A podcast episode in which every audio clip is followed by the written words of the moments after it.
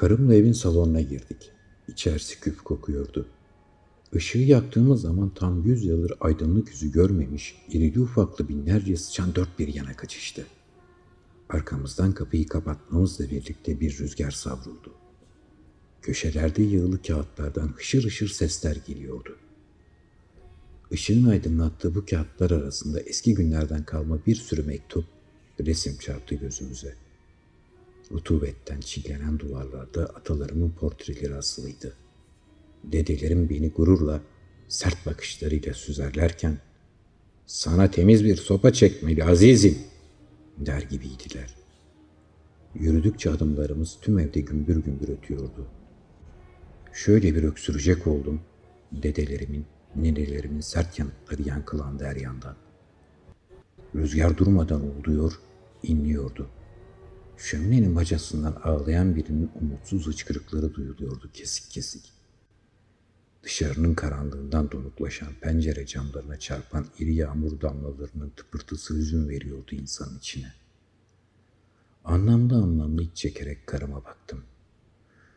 Ah atalarım, atalarım diye söylendim.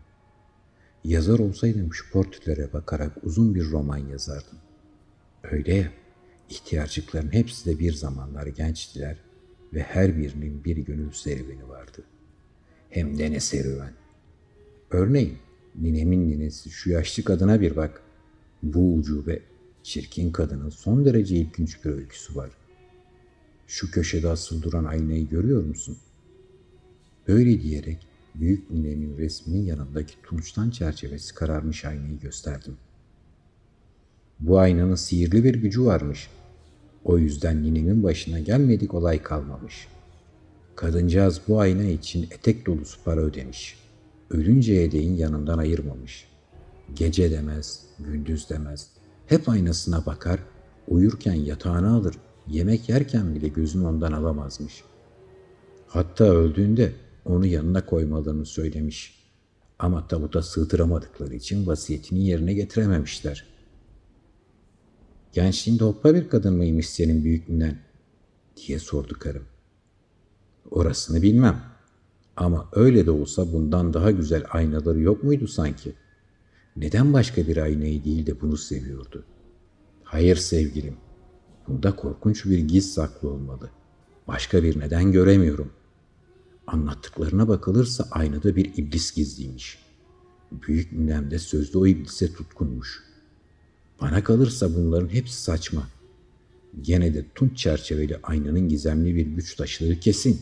Aynanın tozunu silerek baktım. Bakar bakmaz da kahkahayı bastım. Boğuk bir yankı odalardan kahkahama yanıt verdi. Eğri bir aynaydı bu. Suratımı dört bir yana çarpıtmıştı. Burnum sol yanağımın üzerine kaymış, çenem ikiye ayrılarak çatallaşmıştı. Ninemin de ne tuhaf tutkuları varmış, dedim. Karım çekine çekine aynaya yaklaştı. Baktı ve bakar bakmaz ürkütücü bir şey oldu. Yüzü sarardı, tüm bedeni titremeye başladı. O sırada korkunç bir çığlık attı. Derken elindeki şamdan yere düştü. İçindeki mum yuvarlanarak söndü. Çevremizi zifiri bir karanlık sardı.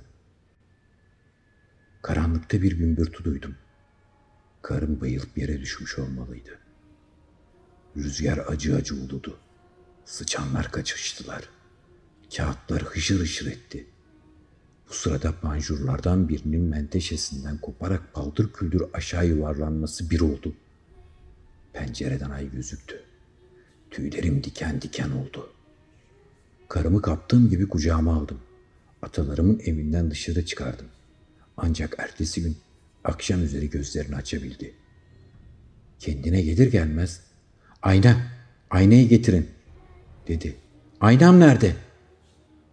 Ondan sonra bir hafta ne yedi ne içti ne de geceleri gözüme uyku girdi. Hep aynayı getirmemi istiyor, ağlıyor, saçlarını yoluyor. Kendini yerden yere çalıyordu. Sonunda eve çağırdığımız doktor karımın zayıflıktan öleceğini, durumunun ciddi olduğunu söyleyince içimdeki korkuyu yenerek geceliğin aşağı indim. Büyük ninemin aynasını getirdim.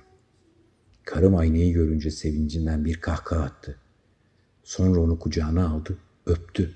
Gözlerini ayırmaksızın baktı, baktı. O günden beri aradan tam on yıl geçti. Karım hep aynaya bakıyor, gözlerini bir an olsun ondan ayıramıyor. Mutluluktan pembeleşen yüzüne yayılan sevinç ve heyecanlı. Gerçekten bu ben miyim diye soruyor. Evet benim ya. İnsanlar yalan söylüyorlar. Kocam yalan söylüyor. Doğruyu söyleyen yalnızca bu aynı. Yüzümün güzelliğini görüp kendimi böyle tanısaydım, kocam olacak şu adama varır mıydım? O bana uygun bir koca değil.